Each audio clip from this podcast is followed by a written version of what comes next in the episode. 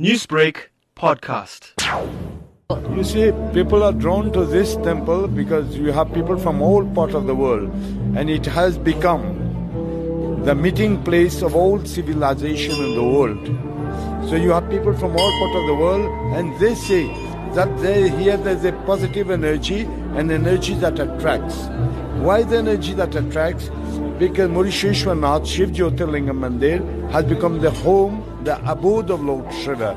So whoever comes, they feel that they got that feeling, they got that vibe, they got that energy when they come over here, and most of them, whatever thing they wished for, they got it. They come with that hope that Shiva will bless them.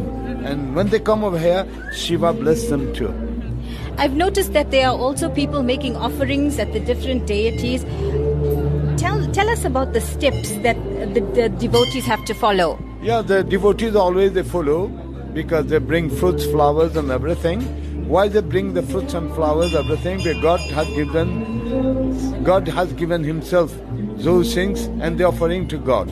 In other words, when they bring fruits, they offer, when they offer to God, the fruit become the prasadam, and the prasadam always, when the priest uh, do the prayer, half of the fruits give to the person who brought it, and the half that is remaining we share to the world. It is the spiritual sharing. So the uh, procedure is like this. People when they come, first they because they, they're coming where the goddess of water, Ganga, is there. So they pray for goddess Ganga first. So they take uh, the water from the after praying, they take the water, they offer the fruits and everything. Then they come directly.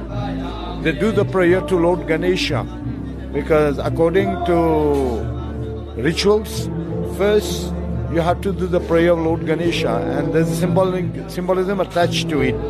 Then, after doing the prayer of Lord Ganesha, they do the Gana, the lieutenant of Lord Shiva, and they take the water, they take the fruit, because this is the main sanctum sanctorum. So they come over here with the fruit, flowers, with the devotion, with everything. They chant Om Namah Shivaya, Om Namah Shivaya. They enter the priest does the prayer. After the prayer, they go to all gods and goddesses.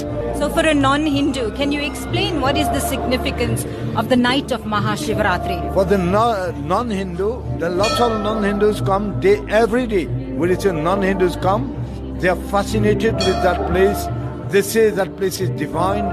That place, there is certain energy.